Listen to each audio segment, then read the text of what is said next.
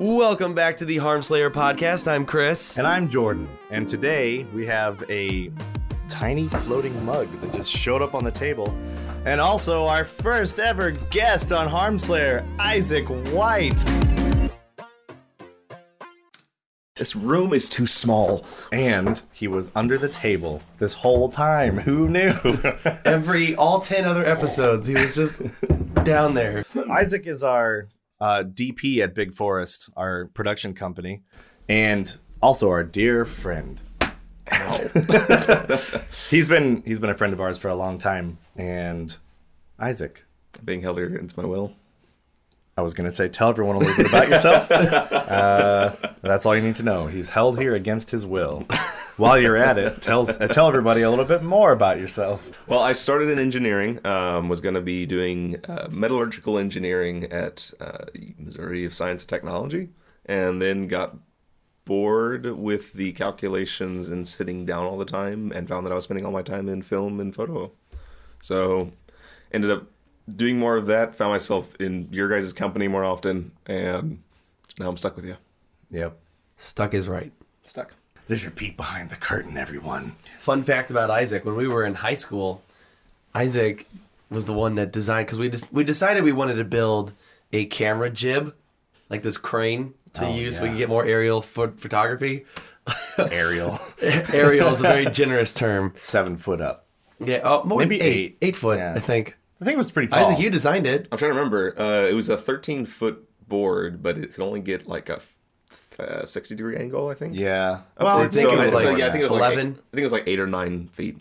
We'll we'll break it out one of these days. It's in my garage. We'll break it out. We'll see what it can do. We had to do repairs on it like what three years ago because Yeah. the wood was warping. yeah, Yeah. That's why See, they don't that's- make cranes out of wood, folks. Yep. well, yeah, Isaac here designed it. He designed the jib, and then we all went to Home Depot and we bought it and we assembled it over two days, and we used it quite a bit. That, that wasn't like one day after another. It was we stayed up all night w- over two different days. Yeah, his dad had this like woodworking. I think dream. it was Good Friday weekend, actually. It was. It was. Because I'm pretty sure if you look back at those like photos on Facebook, like I showed up after church. Yep, and you were in like a like slacks and yeah, I like a was black. with my family. I had like a black shirt on, and, like slacks, and I was like, "Hey guys, we're building a jib," and you're like, "Yeah, we're cutting wood." The only thing I remember from like that entire thing is there's a photo of I think you or Rob online. No, Oh, Jacob.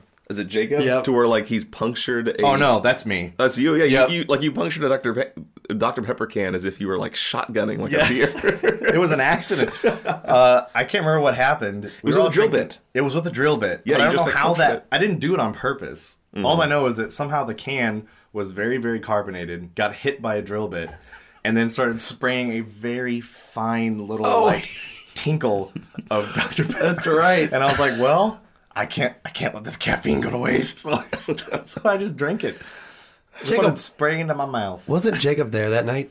It was really. This is and all then- in Isaac's and parents' Don't forget, we also had Isaac had drawn up plans for a dolly, and that just never worked. Oh yeah. We- oh, that was, yeah, because that's the one that we were gonna do with like PVC pipe and stuff. yeah, and the skateboard wheels, We- and it, Yeah. it partially worked, but we couldn't. It wasn't smooth enough for It our, wasn't. stan- our super high standards. To this day, those skateboard wheels are still in my parents' garage. so are you saying we should finish the project?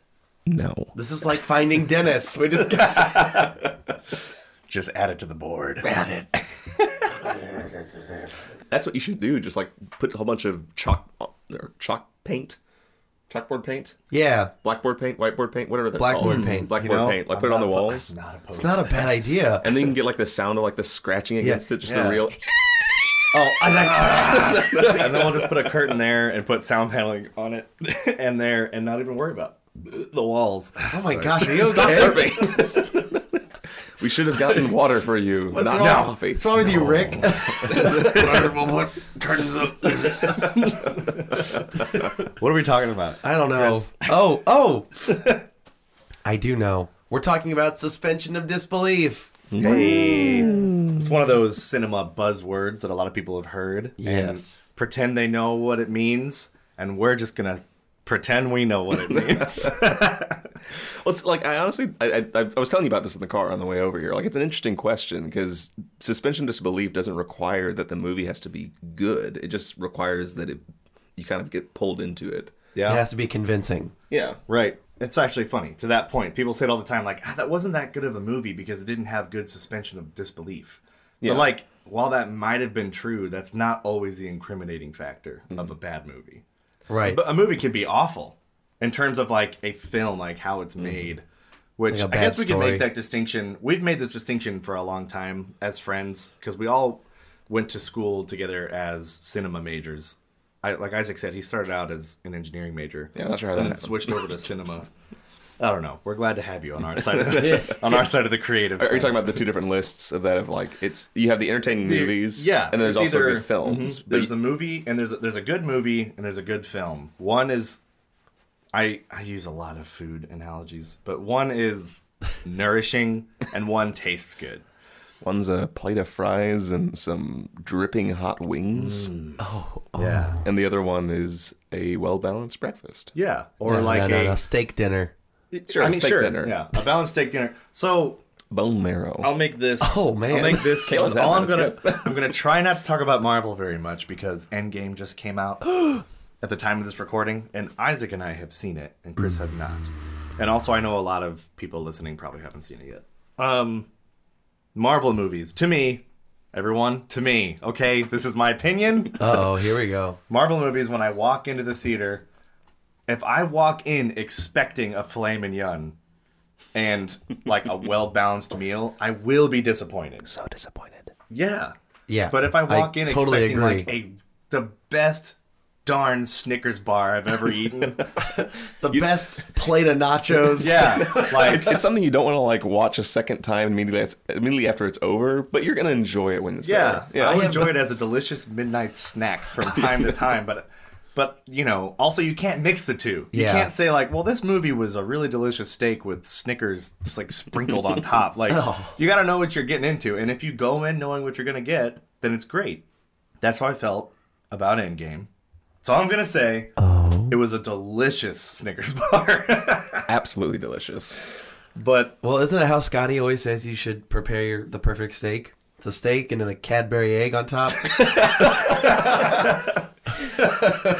Scotty, if you're out there listening, my wife will kill you if you make something like That's, that uh, for her. First you take your steak. That's a and then shared roommate of Cadbury ours. egg. stop it. Oh, wow, Kayla already went to American Eagle. That was fast. Um, They're open this early. I think she ordered online. She, She Oh, shops at okay. American Eagle. she's got, she's buying me jeans. So trendy in 2000. I do not buy my own jeans anymore Oh, because Isaac, my wait, wait, wife's wait. family is so much better at guessing my size than I am. I can't even guess Hang my own on. size. I, I put wanna- pants on and my butt sticks out. Completely full I want to moon. know. I want to know why you have to get new jeans today. Did I have to tell the story? no, I squatted down like a crab and my pants ripped. in the bonus content of this episode, in our, I'm doing air quotes right now, pre-production meeting, Isaac ripped his pants. Because he squatted down like a doofus. Squatting down like Zoidberg. Hey, Be it- fair, It, was the position funny. he was in would have ripped anyone's pants. It just helps that these already had a little bit of a rip in them, and my wife's been telling me to replace them Oh. for probably about three weeks. okay. All right. Anyway, yeah, back to what Isaac was saying. It doesn't have to be a good movie to suspend your disbelief well, but we should probably backtrack and talk about what the suspension of disbelief actually is. Yeah. Okay. Well, do we want to have our guest put him on the spot? Do you want to tell us what suspension of disbelief is? Ooh, I like this. What's suspension of disbelief to you, Isaac? If you get it wrong, they're going to go.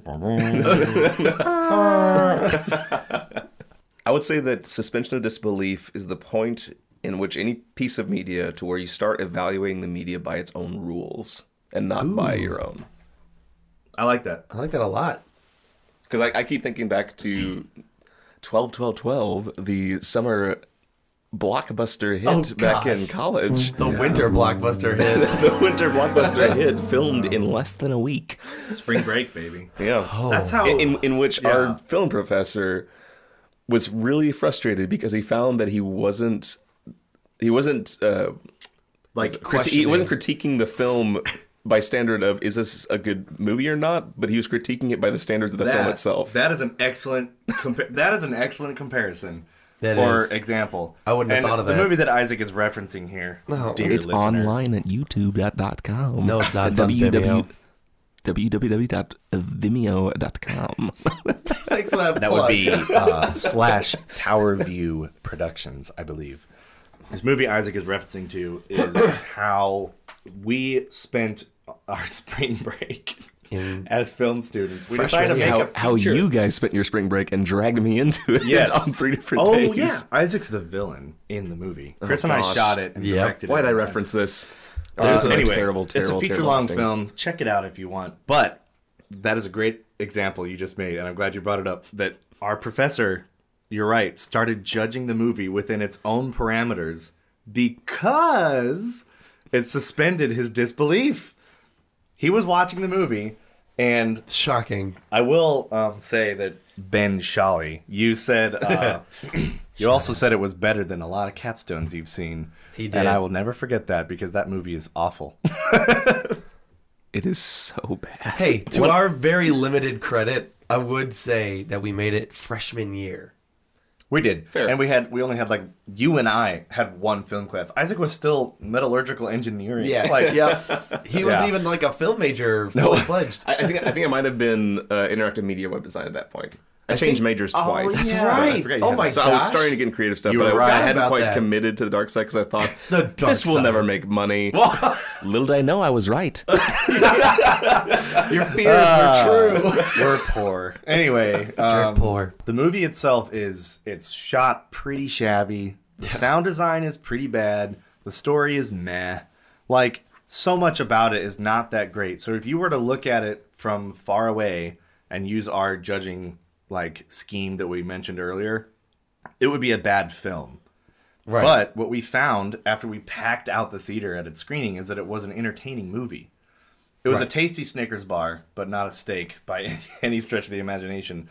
But what made it so tasty was that our professor said he was judging the movie within its own parameters, as in, he wasn't judging it based on the bad camera work and the bad audio work. He was judging it based on the rules that the story had built within itself, like the plot. He was judging it on the plot points, and that's what sucked Wow. him in. And he was judging like, yeah, but does that make sense with this character? And Hmm. can and you know, it was more like he was invested in the characters, and he was like, is that something Philip would do? yeah, I Like- was gonna say Philip. Yeah, Who's the remember main he made, character? he made that comment about whenever he runs from the house, when Philip runs from the house, he's like, I started wondering why would he trust Peter on the phone? Peter was the character that I played. Phil, we're all counting on you. And face it, you have nothing left to do. But to trust me. Who's we? Who are you people? It's like, why would he trust Peter on the phone? And he thought, he goes, yeah, but it does kind of make sense because, you know, he's already on the run. Look, I know you have a lot of questions. Why your father is dead, your mom's note, Freddy's sacrifice. I'll explain everything when you get here. But right now you need to ditch that phone and go. I'll be waiting. Why am I analyzing this? yeah, he got frustrated. But the thing is, the movie suspended his analyzing disbelief it. for him. He didn't have to work for it, which is where I will, I guess, segue into my answer to our first question of what suspension What of is it? disbelief is to me. I think it is a film's ability to take any doubts you have about like the physics of the film or the realisticness of what can happen within the film's like three walls. It's that film's ability to uh, take all that disbelief of yours and just like hang it up like a coat at the door. As you enter the theater, you walk into someone's house and they take your coat for you. You take off your shoes and you get comfy. That's a movie that suspends your disbelief well. Okay. A poor movie won't take your coat for you, won't take your shoes, and won't offer you a drink. And you're still like dressed with your coat and your shoes, and you're all muddy from the rain, and you're ready to leave because you're not comfortable. I think a film's ability to be to suspend your disbelief is directly related to how comfortable you are sitting through the whole movie. I, I once heard that uh, an audience will always give you like one coincidence They'll give you the it, it- you can use it's, it's Interesting. strategic where you can use it. And some, uh, uh, granted, like for some movies, like a lot of superhero movies, you get kind of two of them. You Yeah. accept that you're going into a superhero film, but then within the film, they'll accept one really big coincidence. So, Yeah. like uh, for instance, uh, Spider-Man: Homecoming. No, that was the first one. Yeah, that was far, that was Homecoming. The Homecoming. most recent one. Uh, the one that's actually out. Spoiler alert. Yeah, homecoming. Yeah, yeah, yeah. And in Homecoming, like the the fact that Peter's dating the daughter of the villain of the film, Michael Keaton's daughter. Michael Keaton, it, it's kind of like a strategic use of that. Uh, coincidence. It's like, and I, it was like nice. It was a nice coincidence. Mm-hmm. Yeah, it's, I was it's def- surprised. It genuinely caught me off guard. I didn't call it. I saw that and I was like, yeah, but you accepted it though. they did it. They did. Yeah, it's like- it worked. Mm-hmm. Yeah, I smiled. I didn't go, "Ah, what? You It know also what you- explained yeah. the giant house and stuff like Oh, yeah. that. You know what you didn't say though? You didn't say like I don't believe that. Yeah, No. Because your disbelief was suspended at that point well Exactly. enough. And it that was you- still you took it. suspended. Yeah, that's a good point you make about superhero movies because I think the first gimme, the first like coincidence is that it is a superhero movie. Like Mm-hmm. you said, you have to accept that first because if you if you don't allow yourself if you don't allow yourself that, you're just going to be upset. Yeah. the whole well, time. and beyond that too, It's like, like, people can't shoot webs and swing around. Yeah. Sorry, Chris. It's What? not real. What? Tobey meant- Maguire did. We meant to break this to you at a at a different time, but it's coming out now. Have, have you noticed that at the end of like the superhero films, at the very very end, they have and they it's really any like fictitious film, but they have to put this was a fictitious like chain of events. No. That's Yes. so They stupid. actually- They have it But at that- the end of Endgame too. It's like the characters who and invented events that happen. rule? America. Lawyers. Some kid is like, well, pff, Tom Holland can do it. I'm basically I'm him. gonna start shooting arrows like Hawkeye. Hawkeye is pretty badass though. Yeah. Chris, what's your perspective on this? What's suspension of disbelief to you? Mm. So for me, suspension of disbelief, and I've gotten flack on this opinion, so it is just my opinion, but I believe it is an economy of doubt tokens. It's like you have this little bag of doubt tokens, and you have like this little reservoir of them. You just have a little amount, and the film will give you chances to not have to cash those in. They'll be like, hey, here's dinosaurs on this island, Jurassic Park. There's dinosaurs on this island. And I go, dinosaurs are extinct, but we genetically, you know, built them from the ground up. We cloned them. I'm like, put my, my token back away. I'm like, okay. okay, you don't have to spend a doubt token. I don't have to spend this. and basically, whenever a film is ruined for me is when I run out of doubt tokens. Okay.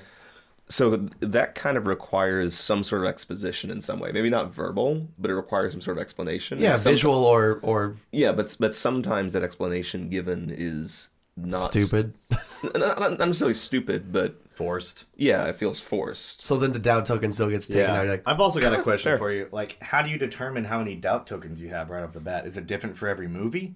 That's a good question. I don't know Probably how different for each person. I'll tell you what, I Yeah, don't know one how for many each I person. I don't know how many I have. I just know when I'm out. I'm Yeah, we all know that feeling. like I- scr- yeah, it's yeah, like when you yeah. get to the bottom of I'm like very poor on doubt tokens. Yeah, I am. Isaac has 3. I think I, I think I have two. I think I have two and a half, maybe one and a half. But that's I just probably because have, we've like- all been jaded in the film industry. yeah, we've we've been in it too long. It's like okay, here's another example about when my doubt tokens would get thrown out. It's like if you walked into like this barn and all the woodwork and structuring is exposed, and I see one beam that's just shooting out into the middle and goes nowhere. And I'm like, what's that all about? What's that thing for? And then they're like, oh, it's load bearing. It's load It's bearing. supporting the roof, and you're like, but it's not. It's not attached to anything. So then, I, yeah, like I throw a rope around it, and I'm like, "Well, can I swing on this?" And they're like, "Sure." And I do, and it like makes part of the roof fall. I'm like, "Mm-mm, that doesn't work at all." that's pretty. I like that. I had a discussion with someone one time who will remain nameless, and I was saying, "Yeah, that film really stretched my suspension of disbelief," and he goes, "Can you really stretch your suspension of disbelief, Yes. or do you have it or you don't have it?" He was very black and Interesting. white. Like there was no gray. Like either you do suspend it or you don't, which I totally obviously disagree with. I think you you can stretch it. I would agree with you on that because there are definitely films that I've gone into with way less, to use your own terminology, doubt tokens. Part of that's due to probably the marketing that they used for it, but Ooh, even like like, um, Yes. Napoleon Dynamite. Go on. I agree. I, I already agree. So, first of all, little backstory. When I first heard of that film, I did not know anything about it, and the only Napoleon I knew Was Bonaparte? was Napoleon Bonaparte. Oh my gosh. Are you serious? I didn't know anything about the movie either, and, I saw it in theaters. I, I remember specifically my, my brother was telling me about this movie he was going to see Napoleon Dynamite. I'm like, what does Dynamite have to do with Napoleon Bonaparte? Hey, just a really small loop on that. Back in, I don't even know, like 2005 or 4 maybe, there was this movie that came out about Martin Luther. oh, uh, Luther? Luther? Yeah, it's called Luther. Exactly. Really good film, by the way. The only Luther I was really aware of at that time was Martin Luther King Jr. so Wait, how To, old to be were you? fair, they have the I same was name. I was young. they do. I was I was young. I was young and I wasn't really into history like I am now, Yeah, you yeah. know. And Mm-hmm. but anyway, I went to go see the movie, and I don't know why my mom didn't like prep us before, like, okay, this is what the movie's about. This is about the Protestant Reformation. This is not about- about, not about civil rights. Right. So I thought I kept imagining it was gonna be about like civil rights movement, and then like it opens up, and like I'm like 20 minutes into the film, and about I get 500 up- years off. Yeah, I get up and go, and Mom, like, where? What is this? that's pretty. That's pretty great. for Napoleon Dynamite, I, I think when I w- went into that movie, and I went in, I mean, watched it on my computer because it had been long since released before I actually saw Oh, okay, it. okay. I didn't know you saw it later on. I, I had not seen any trailers. I hadn't seen any like promotional material. I knew nothing about the film going into it. I just noticed the name, and then something clicked in my head of like I should watch that, but then also being very confused because like that guy doesn't look like anything like Bonaparte. like I, I don't like I, I don't know if I can really point to a specific point within that film. I just know that watching it, I completely left any sense of like this is a stupid movie behind, which I know that like my father-in-law wouldn't agree with. He thinks it's very Love stupid. that movie. I think everyone in this room loves that movie. oh yeah. and there's can you no not? reason we should though. Yeah, there is. But- But I'm like Like what? I mean like logically though. like from a storytelling standpoint, Because we why all- should we love that movie? because Napoleon has a heart of gold. You're not wrong. He's he's he's a doofus to the core, but he's genuine. I think he has a heart of tater tots. He's got a Golden pocket full of tater tots. Napoleon, give me some of your tots. No, go find your own. Come on, give me some of your tots. No, I'm freaking starved. I didn't get to eat anything today. Oh, God. Gross. I don't know. We could talk about Napoleon for a long time. I'm trying. I'm, I'm trying. There's specific You're saying points. that it suspended your, dis- your disbelief well. yeah, because I, 'cause I think by the end of the movie, I genuinely cared about these characters that honestly had almost nothing admirable about them. Yeah, I wanted to know what happened to Uncle Rico. Yeah, we all did. I mean, mostly because I kind of wanted him to be punched in the nuts a couple of times. Well, he's, you got your wish a little, I know, Starla. Starla. Gosh. yeah, that's a good example. And Eh, you know what? I, now that I think about it, I think the the moment that suspended my disbelief was the moment when I believed that uh, oh, what's Napoleon's brother's name?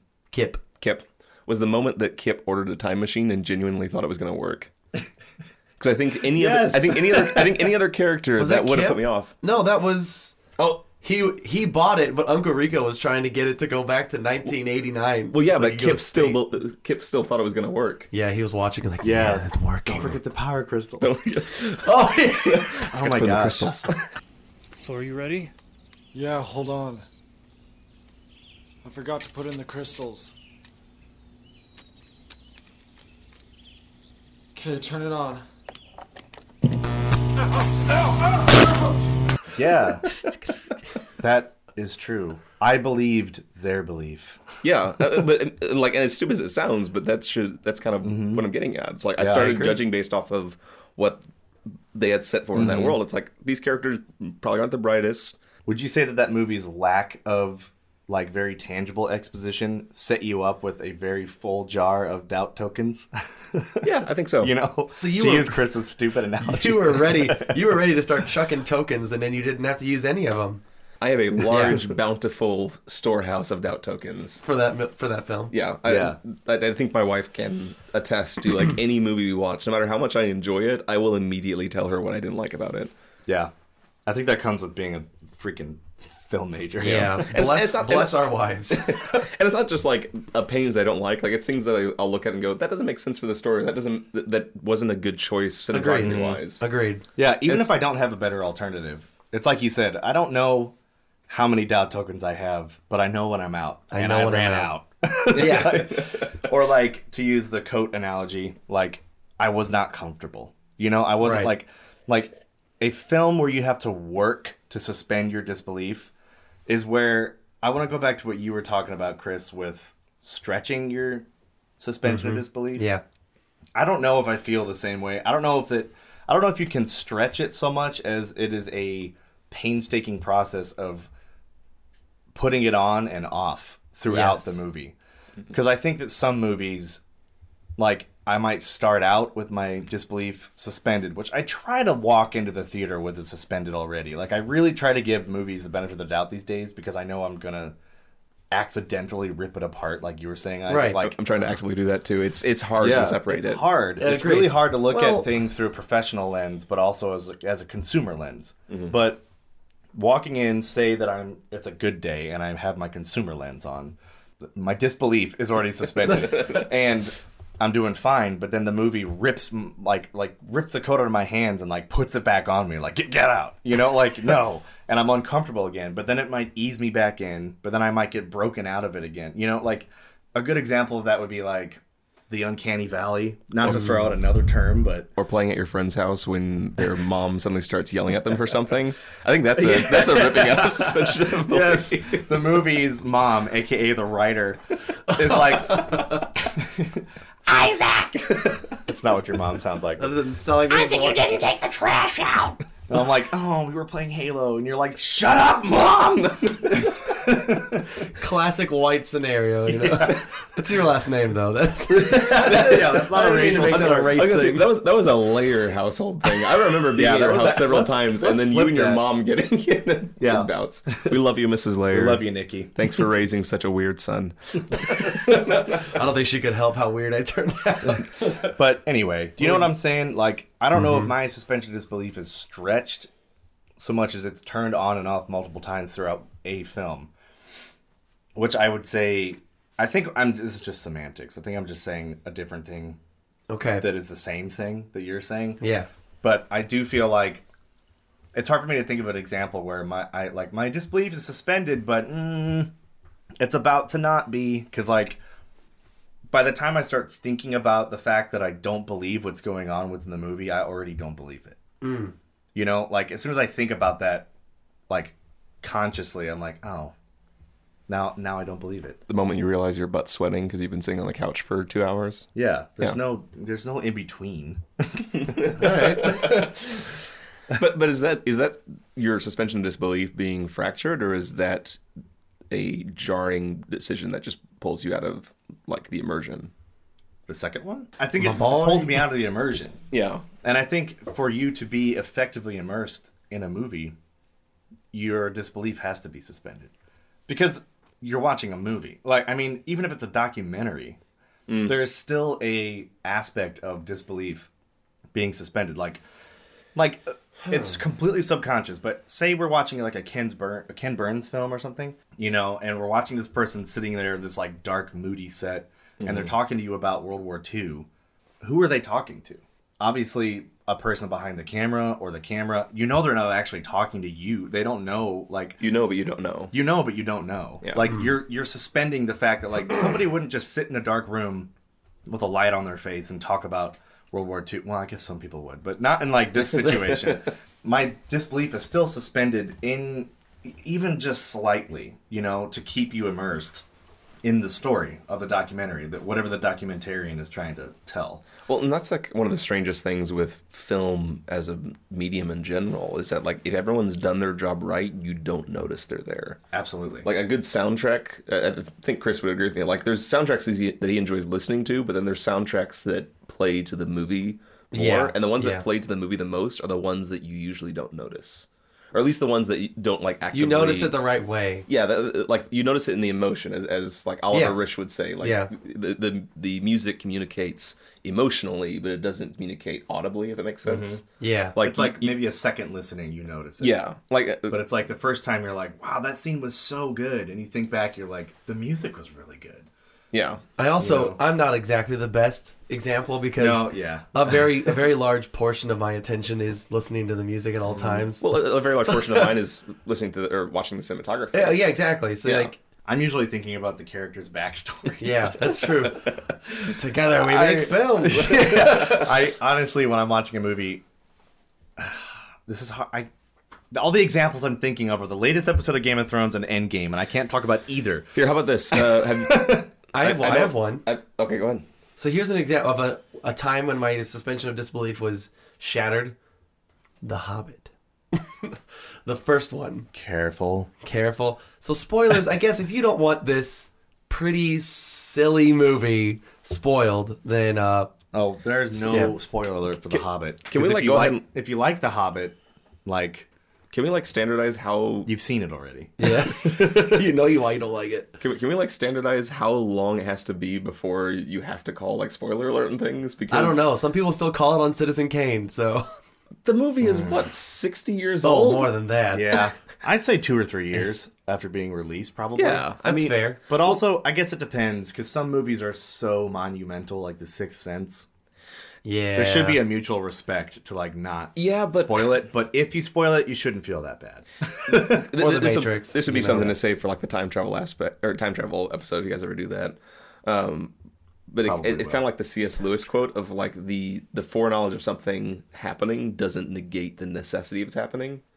right. So like I I I may be alone in this, but I never have much issue in like hearing spoilers from things because I enjoy the journey of what they're telling just Yeah. as much as There the- have actually, to your credit, to your point, fixes. there are studies that show that people tend to enjoy a piece of content, a piece of media more when they know the ending of it. yeah, because they start looking for the details Really? going into it. Yeah. Man, I wonder if that's true for me because right now I would say it's not. But Well, I obviously am avoiding endgame spoilers, so I have my own doubts about it. But, yeah, but uh, I might have I might have enjoyed La La Land more if you would have told me they're not going to end up together. So here's an interesting idea. I interesting. just spoiled it. that movie's been out for a couple years. yeah, that's true. It's statutes of limitations. Here's an interesting idea then. I wonder is like the appeal of the Marvel stuff, the novelty of them, is that why they're not as much fun to go back and watch a second time? It's just because it's such an amped Mm. up TV show.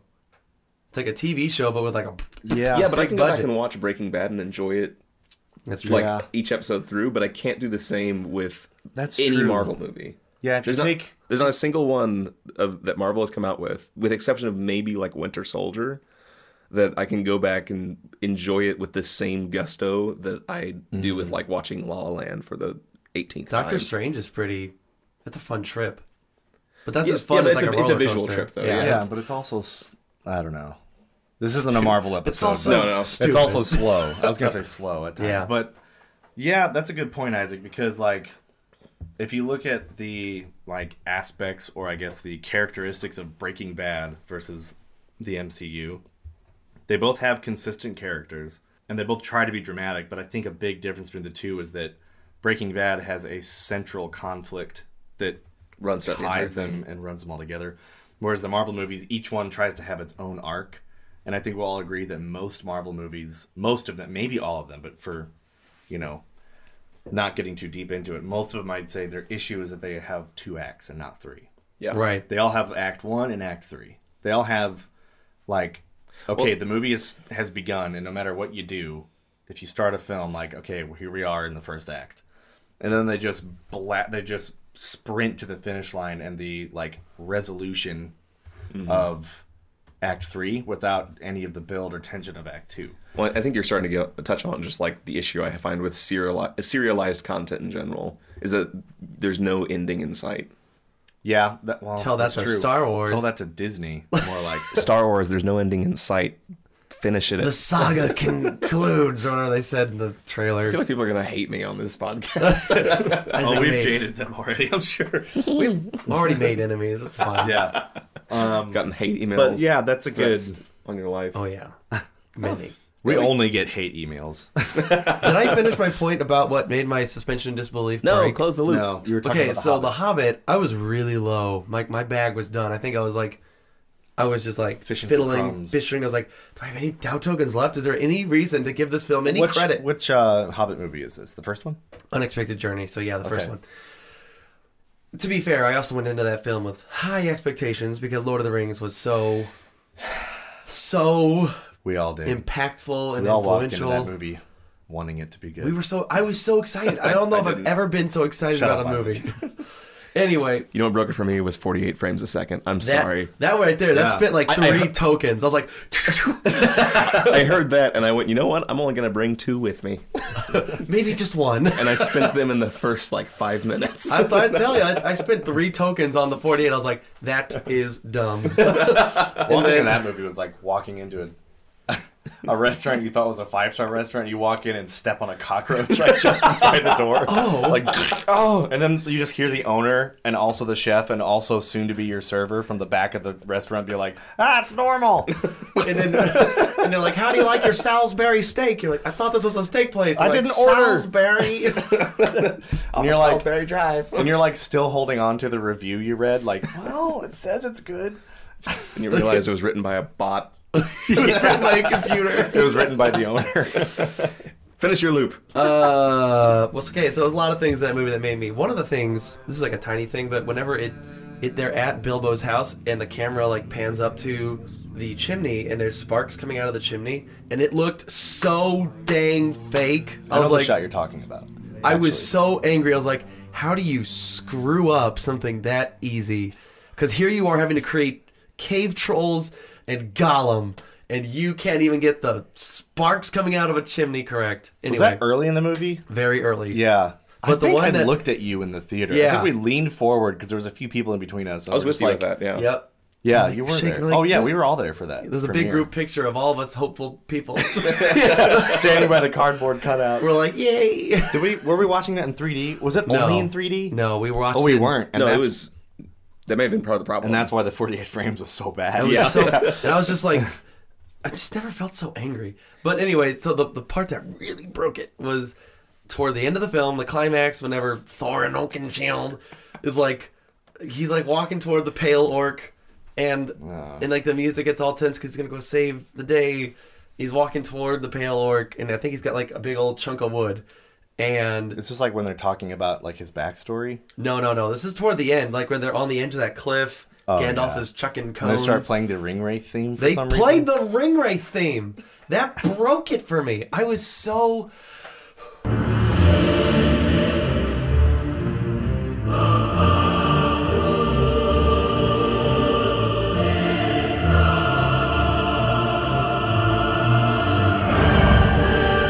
I still get mad because first of all, why would Howard Shore make such a stupid mistake? That theme is literally sung in the tongue of old Numenor. It is sung in the language of men. It, it like why on for earth would the it- for the nine kings. for the nine kings, and it's it's a thing about like they're like it has nothing to do with the determination of a dwarf. It's just so stupid.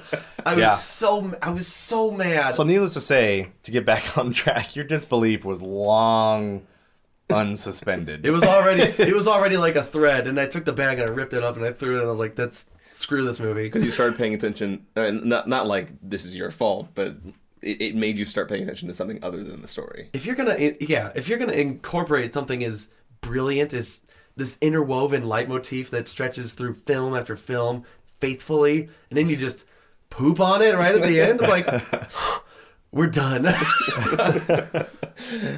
Chris and bad soundtracks is like bad breakups. It is. Yeah. it is like, like an he was invested so much into them, and then catch him cheating in the back room. I, I was so heartbroken.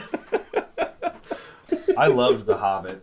You The book? sli- okay. I call you a liar. Nice little catch there. That was like my favorite book growing up. Really? And I'm gonna get mauled by both of y'all by saying I've not read either of the books of Lord of the Rings or The Hobbit. man, you, then they're probably ruined for you at this point. Oh, they've, they've been long been since ruined. I've only seen the movies. I feel like I should hug you now. the Although only one in here that's read Lord of the Rings. I think so. I read through the Narnia series like three times. podcast. there goes the rest of my I'm taking this over.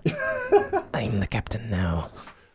the worst quote you could have done. I'm the captain I now. haven't seen that movie. Wait, what movie is that? Captain Phillips. Oh, Look at me. I'm the captain now. Look at me. I'm the captain.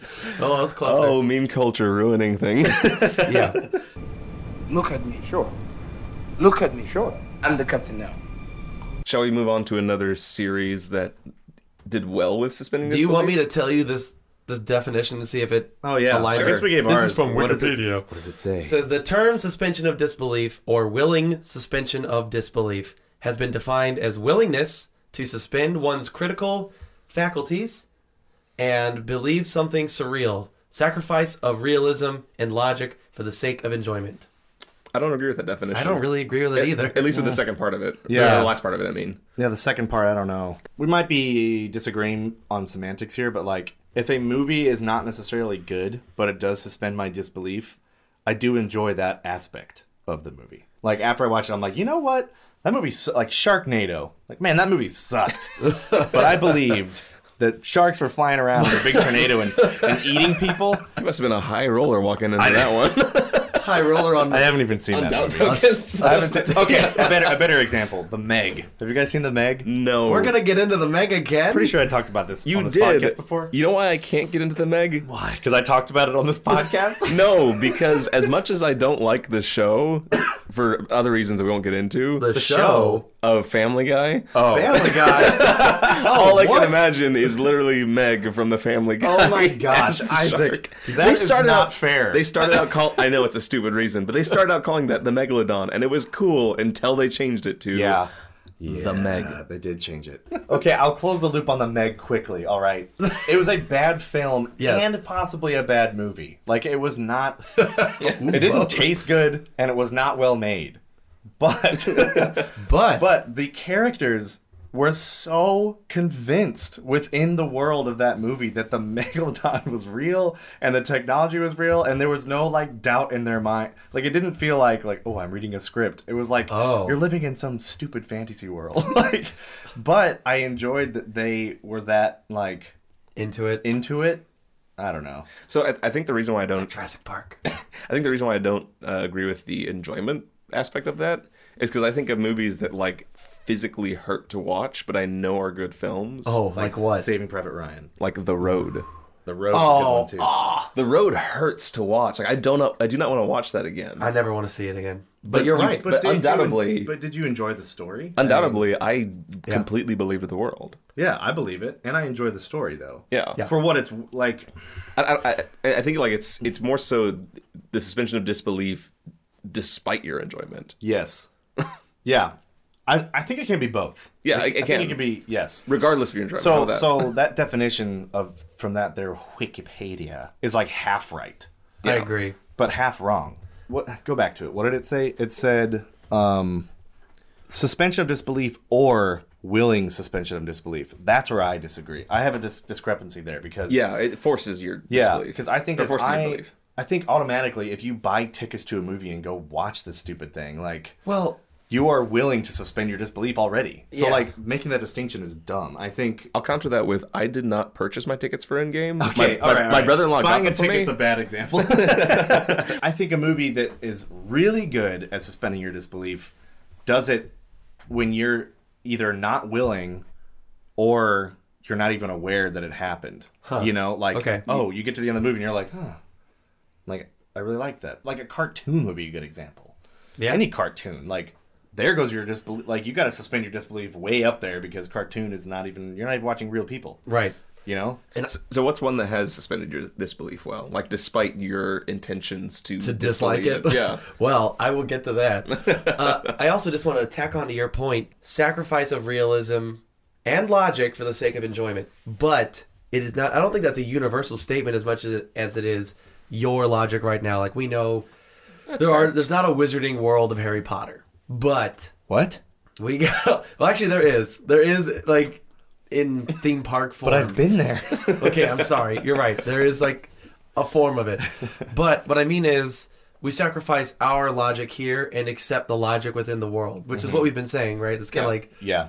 more of a summary. Yeah, like, agreed. oh, okay, so you have Yeah, logic. Like I believe Tell in me your like- logic. I believe in like gravity and the second law of therm- thermodynamics. Like Right. right. now. Yeah. But like if I'm watching Lord of the Rings, Right. you know, or and I see like you know ghosts of dead people somehow Yeah. tangibly stabbing like you know people in the real world or orcs Right. in the real world. Like yeah, Like, we the can't. logic within the film works, but my my logic is yeah. has been thrown out the window. Like we we know no one can travel speed of light. Mm-hmm. You know, whatever. But we don't question the fact that in Star Wars people can do that. Mm-hmm. We don't. We don't question it. We don't question why we can see like the blaster bolts that come out of their guns, if because technically wouldn't that, that yeah. make sense? But I don't actually. Like, I don't think about it. I'm not like. But that only works within Star Wars. Yeah, because d- some science fiction science fiction movies will try to go to lengths to explain why certain things happen, like Star Trek, and that can kill it. So, interesting little just hop off of that. Star Trek and Star Wars are two different classifications. I would call. Oh, absolutely. Star Wars is a sci-fi fantasy. Yeah. Star Trek is a sci-fi hard science. Hard, fiction. hard science fiction. Mm. Yeah. Yeah, I agree. I, have heard that distinction before yeah. too, and I I think that's very accurate. Mm. But I mean, the, the point still stands. It's like. Well, in my logic, there mm. is no such thing as the Force. But then, mm. within the logic of the film, this is a very what? Okay. You mean it's not caused by midichlorians? Stop it. now there's a good example of tokens like no no, no yeah yeah, yeah. no no no no that's a great example of why of explaining of using exposition to kill something yeah, yeah that's true we never questioned I'm using we loosely we a lot though. of people, uh, many we many fans, humanity. Yeah. many fans of the Star Wars franchise pre Episode One. Yes, never questioned. Yeah, never once doubted why that. Jedi's have the Force and some people don't. You do because this and this film, happens. Yeah, yeah, the film the film did not set up the the room for the question. Yeah. You know, yeah. Like no, no character. Like the writer was good enough. Whoever that writer was was smart enough not to write down like, oh, but Leia is gonna ask, but how come Luke can do that, but I can't? Like right. he chose to omit that on purpose so that that opportunity for the question would not yes. present itself. And then episode one, they grab you by the collars and go, "It's mitochondria." Wait, that's not right. mitochondria. basically, they basically took a real word and just changed it a little yeah. bit. The they like, being force Lucas. was already a word. the and midichlorians just, yeah. are the powerhouse of the cell, apparently. I've been wondering what, like, Qui Gon literally stoops down and just basically looks the audience dead in the eye and kills their dreams. That's, that's, a, that's a really interesting analogy to use, and I, I, think that's another way to define sort of suspension of disbelief. It's the point at which, or it's when the film actually will treat you as an adult. Mm. Because like because when no matter a, how old you are, exactly. Because even they'll treat you competent. Yeah. Lion King was such a fantastic film as a child and as an adult because it treated you like a human being. Preach. Mm-hmm. Preach boy. Yeah. I Preach think it. that I agree that like the converse of that is that when a movie has bad suspension of disbelief, it makes me feel stupid. Yeah. You know? It's like, "Oh, well, you, I need to explain yeah. this for you." Because yeah. you're not a very competent viewer. Like viewers yeah. are always smarter than you give them credit. Isn't it? Like always you... give your audience extreme benefit of the doubt, and then and then go back and look at it mm-hmm. and be like, ah, does this make sense? Yeah. So like, will they figure it out? You like, almost feel embarrassed whenever they it's a start talking thing. down like, to you. Yeah. So have either of you seen uh, Ex Machina? No. Um, first of all, go see art it. house films. I know. I, I enjoy them, but so go see uh, see that, and even if you don't finish the rest of it, like it's it's an okay film, Okay. I think. But like the first 10, 15 minutes, I think are a fantastic example between what was going to be super expositional and they found a way to just talk to the viewer as an adult. Okay. Because if, if you look at the original script, it's about two pages of dialog mm-hmm. and like narration and like setting the scene. Interesting. And in the film, it's two scenes and not a single word is spoken until they're like in the helicopter. Okay. Really? But they like show Yeah. you. But they show something. you. Okay. And and it's, it's nothing like super Mm-hmm. extravagant. Like that's it's not like a big revelation. It's just like here's a huge piece of information. Yeah. That we're gonna tell you very cleanly and very concisely, and you don't need any more explanation than that. Huh. All right. All right, I'll watch it. So Yeah. I, I never gave you the example of a film that I thought had good suspension of disbelief, but still was objectively not a very good film. And I apologize to my in laws right now, but the Twilight series, the saga. Uh, like the Twilight Zone. Or That's the what Twi- Isaac said. I, I legitimately forgot that you told me about this ahead of time, like two days ago. Wait, you talking Chris about was- vampires? yeah. Yeah. Two, haven't two seen days any ago, of Chris told me he was going to mention this on the podcast. Yeah. Oh, And I was surprised. And now I'm like internally angry. You should be. I forgot that you said that. I and now I'm deserve angry at you. I deserve your admonishment. But to right be now. fair, Like, I've never seen them. yeah, okay. I haven't seen a single so one of those They movies. are objectively not very good films. Not very good. Can you just say bad? they're they're, definitely not bad. very good because they do because they do okay they are bad but they do have like moments where you're like oh that was pretty well done and then you have moments where you're like that looked just the worst. Wait, are you talking about Uncanny Valley here? Or are you talking about suspension I mean, like, of disbelief? Every everything, but okay. um, specifically suspension of disbelief. I'll only speak to that right now because we could talk about a lot about Twilight and why it's bad. I couldn't. I haven't actually seen them. That's why we're gonna watch them, and then you're gonna know. You know, the funny thing is, my dad, Mr. Texas, have seen has seen them. How them. on because, earth? Because David Stout brought them over. Why like, did exactly. David Stout? Was Does it David ironic? Stout like them? Was he being ironic? Probably. David, were you being ironic? Can you can you give me a text? David, David, a little. David. We, David Stout. We have a question to ask you. You can hit us up on our MySpace. Don't do that. Don't Message do me on my MySpace. and uh, we here at Harmslayer have a question for you. Were you being ironic? I, I, I will make this brief, but I Don't thought... make it brief. Ex- expand. I can't. That's why I have... don't. I have to make it brief. they did a pretty good job at making me believe that vampires and werewolves existed.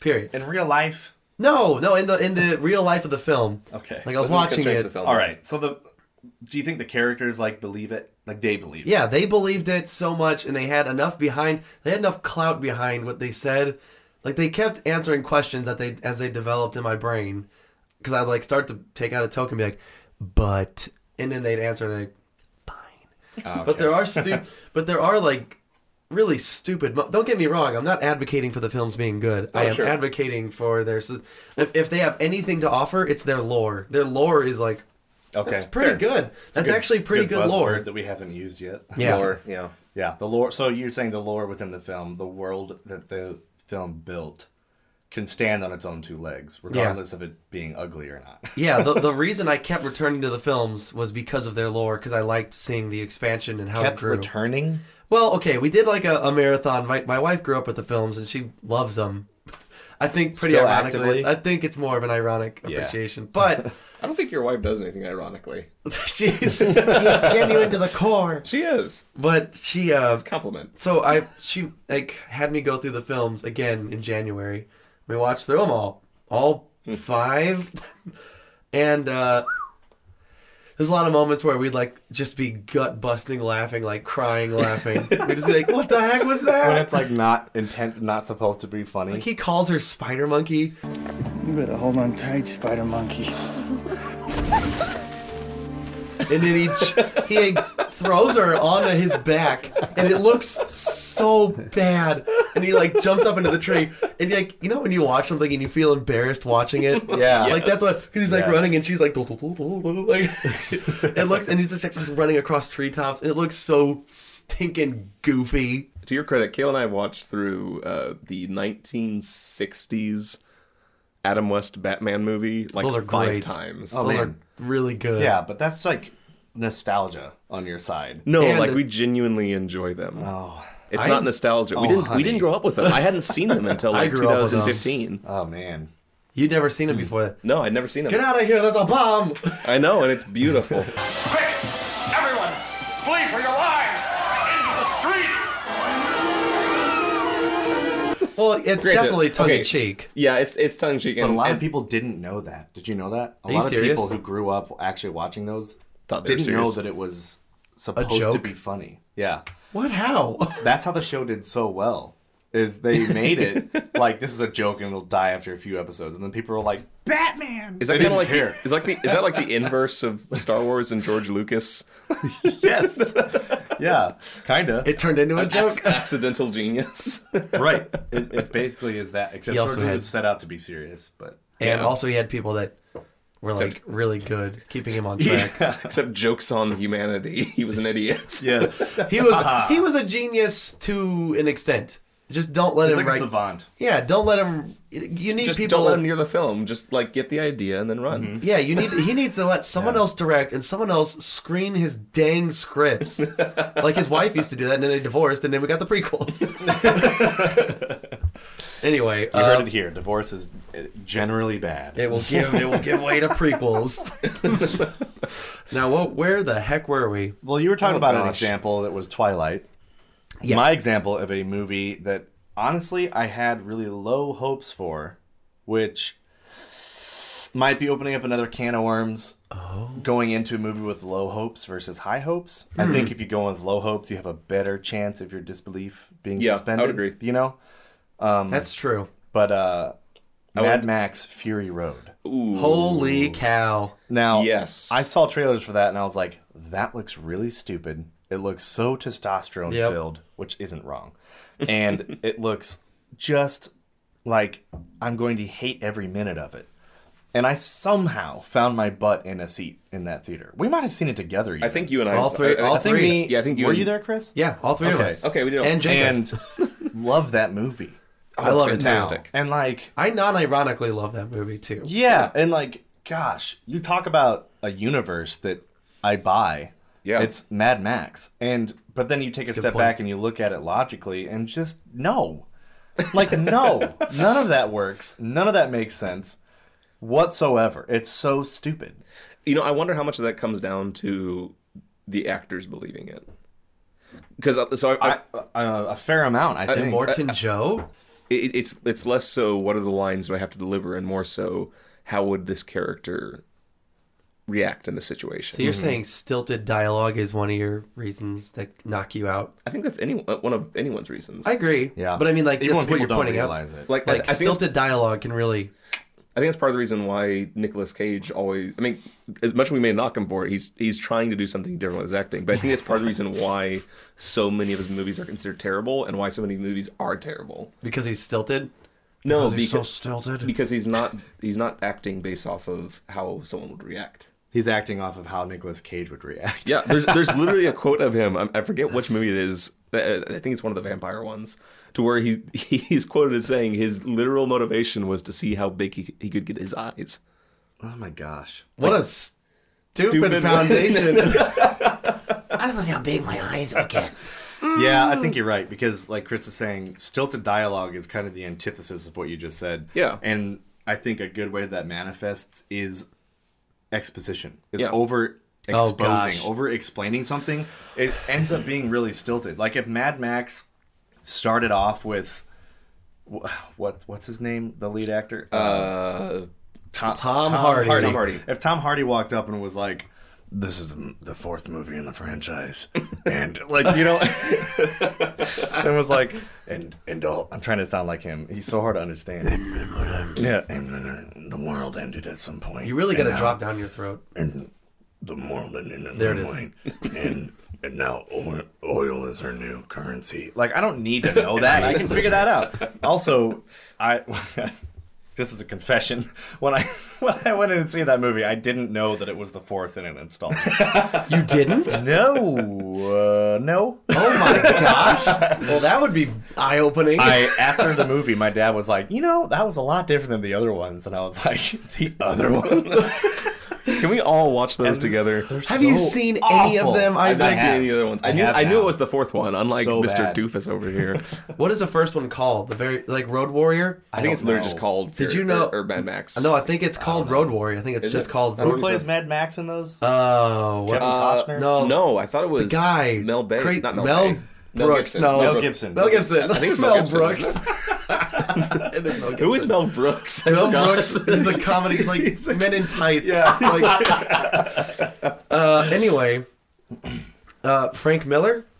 No, George Miller. George, George Miller Miller's the director. George Miller. He ran out of money when he was doing. Oh, that multiple mo- times. So he was paying the crew in cases of beer Matt for Matt for Fury for Road. no the first one, Oh. Road Warrior, back in like the seventies. I thought you were still talking about Fury Road because that also happened. They ran No out, way. They ran out of money, I think, twice, and it also took six months longer to shoot than what needed. Oh yeah, Tom Hardy. Well, I and- remember seeing a trailer Well, for and- it. and who was the other- And then it like Who was the went actress? dark. Who was the Uh, co-star? Shir- Charlize Theron. So Char- Charisse Theron Charlize and Theron. Tom Hardy were like pissed at him for like six months. I bet they and were. then once the film came out, Tom Hardy apologized, and I think I Swindon, do remember reading that. George anyway, Miller is that picky. movie's a trip, right? But right down to the you know wailing double necked guitar that shoots fire, which was a practical effect.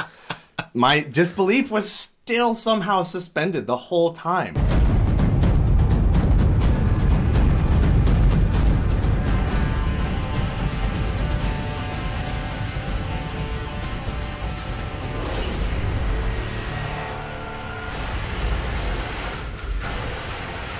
If they're making the parallel to Vikings, they well, they didn't have guitars. They did not have flamethrower guitars. No, but they had like drums and stuff that they but would yes, like play. yes, exactly. Except they replaced all that with like heavy metal. Yeah. and it was like, but but if you think about it, and I do think about it, and I did end up thinking about it a lot in the world of the film and the lore of the film. I was like, well, this is a dystopian future based on our current culture, and all these guys just based on how they're dressed and how they're acting are like metalheads and like goths and stuff.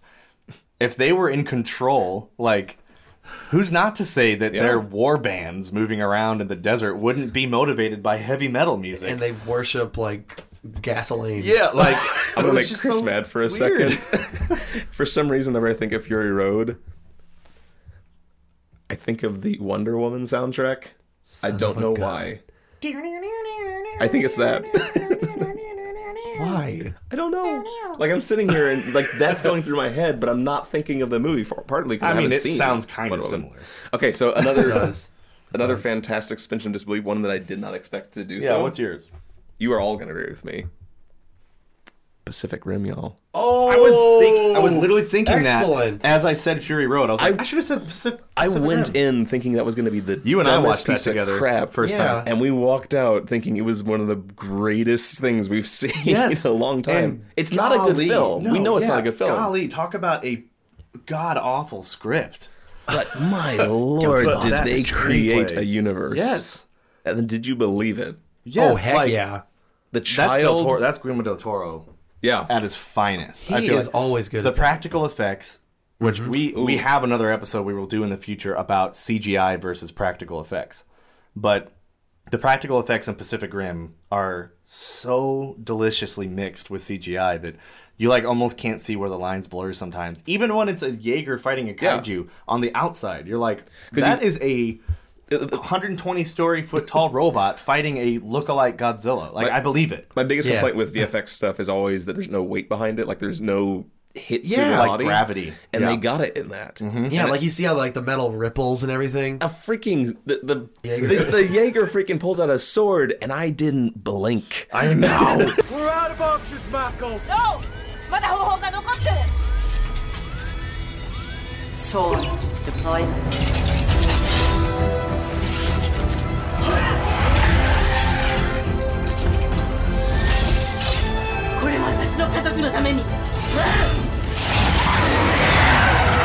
You were just like, whoa. My only question oh, that's was, cool. he had a sword this whole time? Yeah. I didn't ask. I didn't say like, oh, it's, it's stupid. He has a sword. I No. was like, well, use it.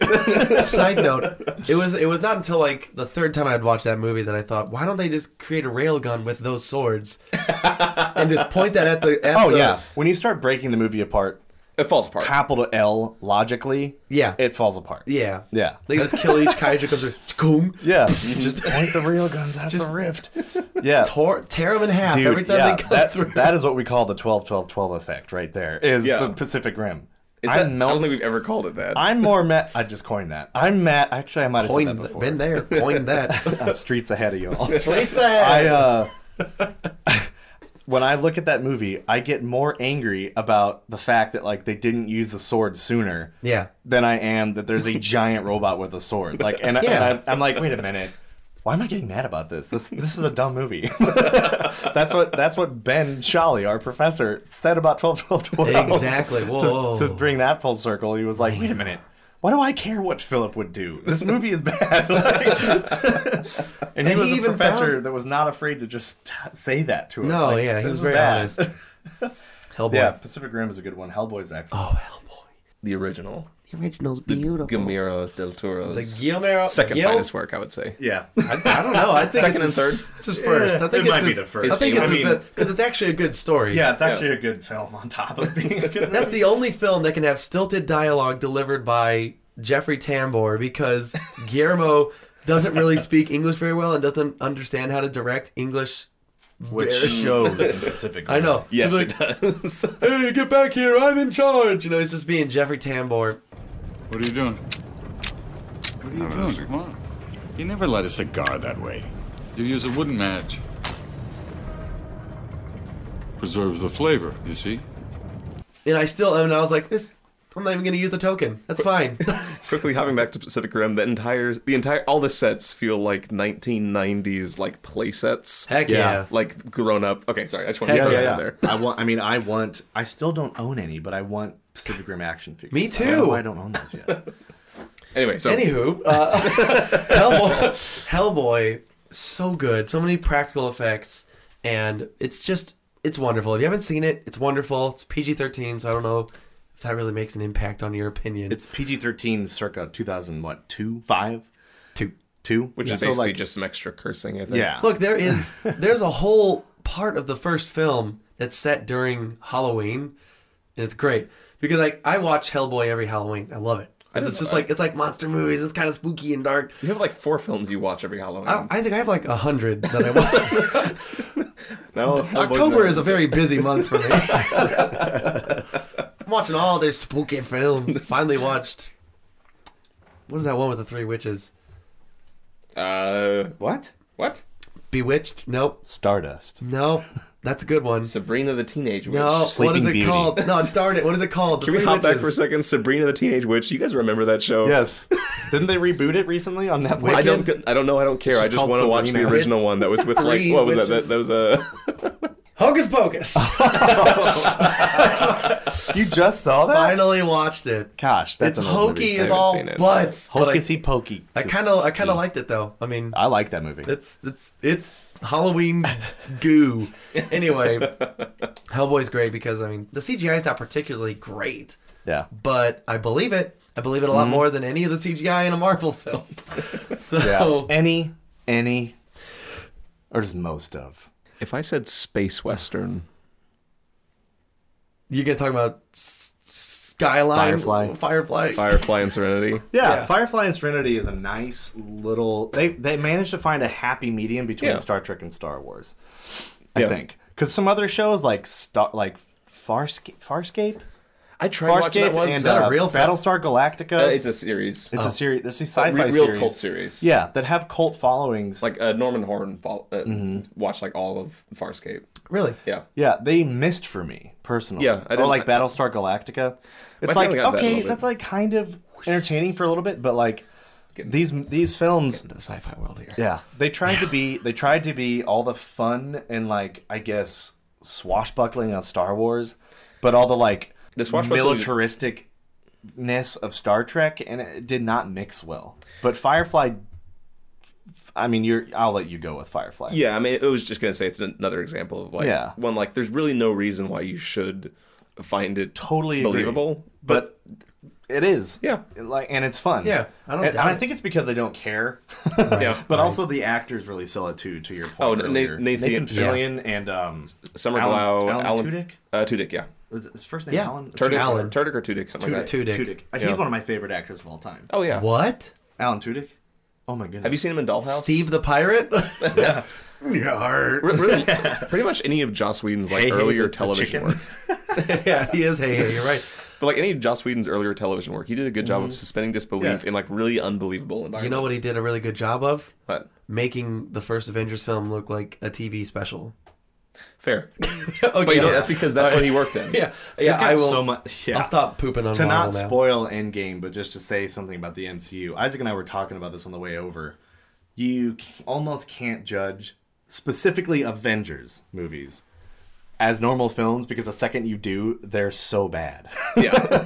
but But- they rely on you. They're like season finales of shows that have Okay. hour and a half, Yeah. two hour long episodes. That's very true. That come out every. That's very year, fair. because you they know? have to wrap up like 17 plot lines all at Yeah, once. That's true. It's just and you can't do it to man. people listening, to the listener, we still please love do these not movies. don't don't think that we don't love Marvel because we do. We're just critical about Mm-hmm.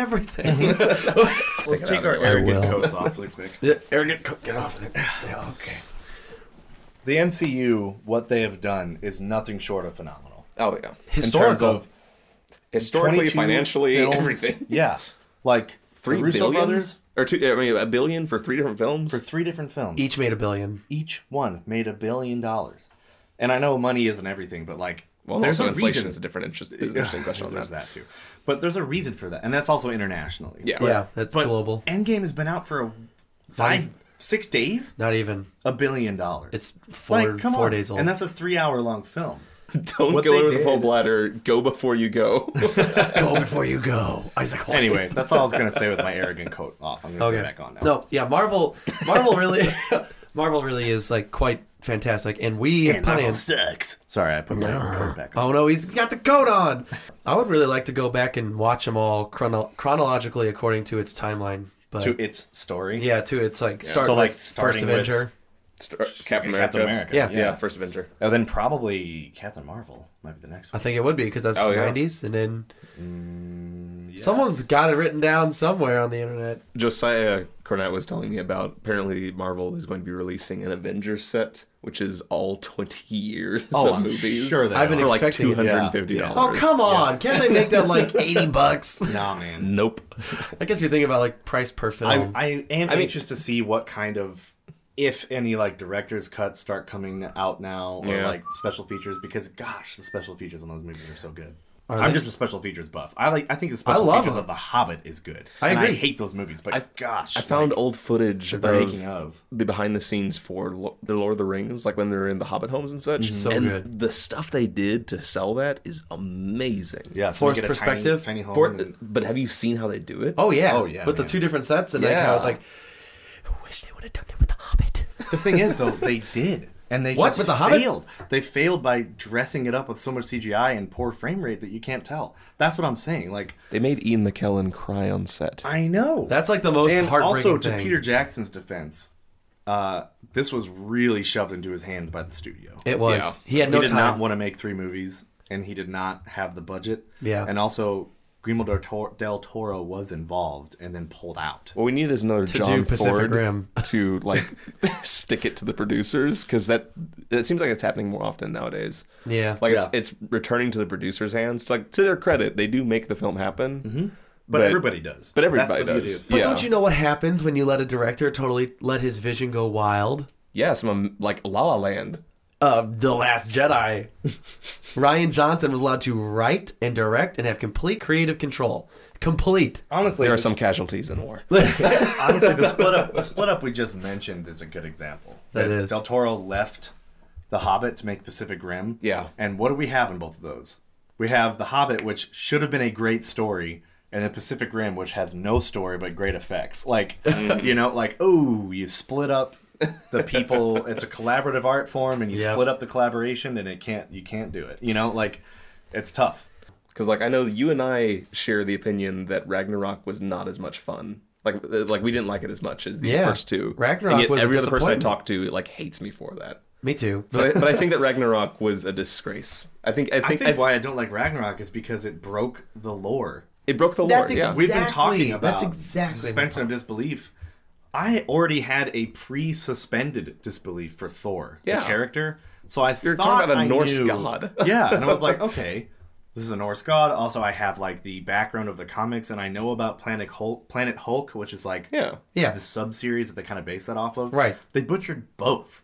Yeah. Both. They managed to. They made this unholy alliance, like of Now, the two. They it- wed it the felt- two, and it was like It and Guardians of the Galaxy, Galaxy 2 both felt like they were pandering. Yeah, it's Like, like, that's why I don't like toothpaste them. flavored candy. Yeah. the, Thor, the Thor and Thor Ragnarok It's is just not like candy flavored toothpaste. It's like this is a lie. yeah, either one. Either one. It's like was- don't put these together. Or maybe toothpaste flavored Snickers bar.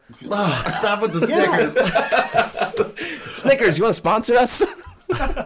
Yeah, I just you know, Thor Ragnarok, man. I think if that was a, its own film, not in Marvel, just Taika It would've been Waititi great. just making uh, his own sci-fi film, I would have liked it a about lot. A, about a guy who is maybe related to Thor somehow.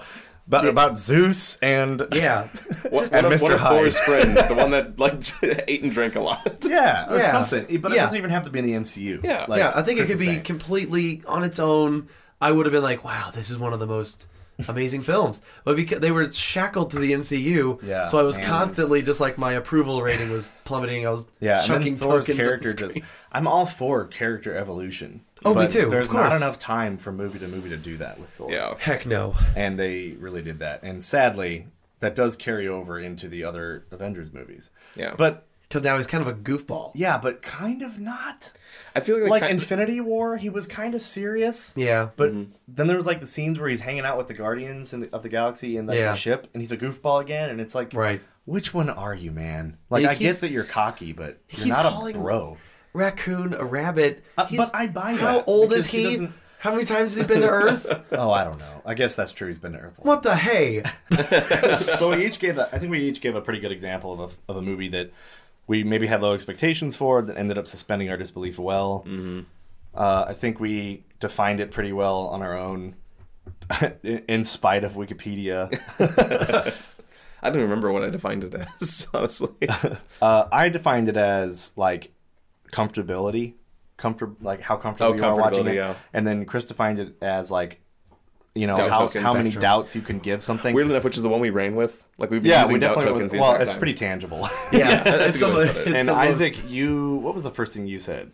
I When guess you- this it was is like- recorded. It was like when you judge when you judge a film by its own constraints. yeah, or, within its own world. Yeah. and also like you took the tidbit that I think we might have all learned in film class. I'm not sure uh, that you can only give like every movie only has so many allotted like gimmies. yeah, coincidences, yeah, Coincidences. something like that. Yeah, you give specifically two coincidences coincidences. or like something. like oh, but what are the chances of? Okay, I'll allow it. Yeah. Like even Endgame, again, not to spoil anything, there was a few coincidences in there that I did allow. Yeah. And I was like, oh, that makes sense. Closing thoughts, gentlemen, on suspension of disbelief. I think it's super important to think about your audience. Wh- For, this is like advice for us and other filmmakers and just content creators, whether you're writing a book or whatever, you know, writing a Video game. Mm. a video game. It's important to think about your audience and think about the fact that they will believe what you create for them, but make sure that you obey the internal logic of what you create. I'm gonna give an art house answer. Oh, um, it, it almost seems like to achieve the best suspension of disbelief, you almost have to act selflessly within your work because that Interesting. because that work is going to exist outside of yourself. so how would you act selflessly? Um, not trying to flex your muscles and what you can do. Like I mean, you you, you will eh, just in the action of making it, but in order to do so, it's going to come at the cost of your own ego almost. Hmm. Okay. So you're Like- saying like the world will. This is kind of going back to our philosophy of aesthetics class Yeah. we all took together. but Yes. The person I got was Heidegger. He's Yeah. this German philosopher on. He has, he has a lot to say about aesthetics, but he has a lot to say about the existence of a world Yeah. within a creation or even a single work of art like a painting. Right. And according to him, an effective one is one that you look at or you consume, however that may be, that uh, that causes you to believe that the world existed before you observed it. Yeah. So the MCU does a pretty good job of that, all things considered, as an example. When I watch Okay. a Marvel movie, I am not really asking like, oh, but do superheroes exist and is there such a thing as like Thanos and uh, this cosmic True. war? You know, I'm not asking those questions. I'm more looking at it critically like this movie is not good because of these reasons. Mm-hmm. But what it does do a good job of is I believe that Iron Man believes that Captain America exists, that Thanos exists. You know, Okay. like the world existed before I came upon it. True. Hey, You a know? really good example to your point there is in Spider-Man: Homecoming when they're in gym class and they're Mhm. watching this instructional video starring Captain America. Yeah. Yeah. I was like, that was one moment where I was like, oh, uh, okay, Yeah. that actually The like world's fulfilled, That yeah. And really, And that really and then like the gym coach is like, "Ah, technically he's a war criminal, but whatever. I'm Yeah. supposed to show this." Yeah, Like, exactly. and that's harkening back to Civil War. Yeah. Hi, I'm Captain America. Whether you're in the classroom or on Do the you know battlefield, him too? physical fitness Yeah, we met. can be The difference between success I stole the shield. or failure. Today, my good friend, your gym teacher, will be conducting the Captain America Fitness Challenge. Thank you, Captain. I'm pretty sure this guy's a war criminal now, but whatever. I have to show these videos. It's quiet by the state. Let's do it. Or another Exactly. example would be, uh, and this show has gone way off the deep end, and I do not mean to open up this can of worms, so we won't talk about it very much. But The Walking Dead, oh, I haven't watched that. they in a don't while. talk about zombies. They talk about walkers. They talk about walk. Yeah, they don't use the term zombie, but they also don't. Everyone, every single character is surprised by the fact that the dead are walking. So it's not They don't part of think, their like- it's not in their culture at all. Yeah, none of them, none of them had like a an end game plan to like, oh, but zombies might come back or the dead might come back. That's an obvious thought for us because we've seen zombie movies, you know. And also, there's like religious background to the thousands of years that human culture has been around, where it's like, what happens after death? Like, it's just a thought that they took and they suspended Mm-hmm. it for us for the film, for the for the show. weird little nugget of information. Uh, the U.S. government has actually taken the idea of a zombie apocalypse as a um, like scenario, a like serious possible- threat. to, to build because they found that's a really good method for like preparing for the collapse of society. Well, they What and why even? wouldn't they? You can No, look but it up. It's seriously, like oh, it's a why couple wouldn't hundred they, page though? document. I totally believe that. They also there's plenty there's time travel scenarios. Yeah. There's they have scenarios of like what if our future selves come back in time and tell us about something. Like why wouldn't there be? If you think of it, someone somewhere has made a contingency plan of some kind. But in The Walking Dead the series, no one had a contingency plan for zombies. Like how that's totally unbelievable. which gets to the point of why sci-fi is such a fantastic genre. Yeah, Be- because- always has yeah, it's, always it's difficult. Has a meta narrative and always a cultural critique. Yeah. no matter what.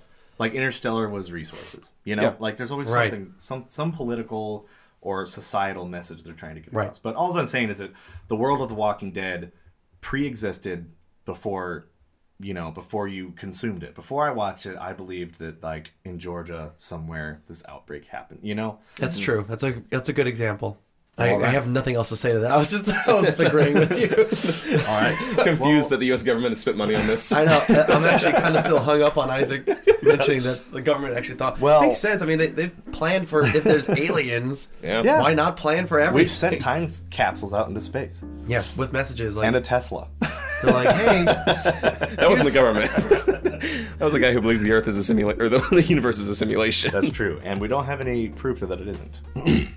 Yeah, On because it's, that 'cause it's an note- unfalsifiable fallacy. Come It on, ain't- people. This is real. So anyway, with that, as always, thank you so much for listening to this episode and us rambling around on a cinematic term that a lot of people have an understanding of, a lot of people don't, and heck, we don't even know if we have a good understanding of it. But I hope that anybody listening might have gotten an idea or is interested more on this topic. If you are, hashtag RamblePants. Yeah. Let Yeah. us know. Thank you, Isaac, so much Oh, for you're welcome. It's- being on the show with us. It's it's fun exploring how the English language is three languages in a trench coat. Absolutely.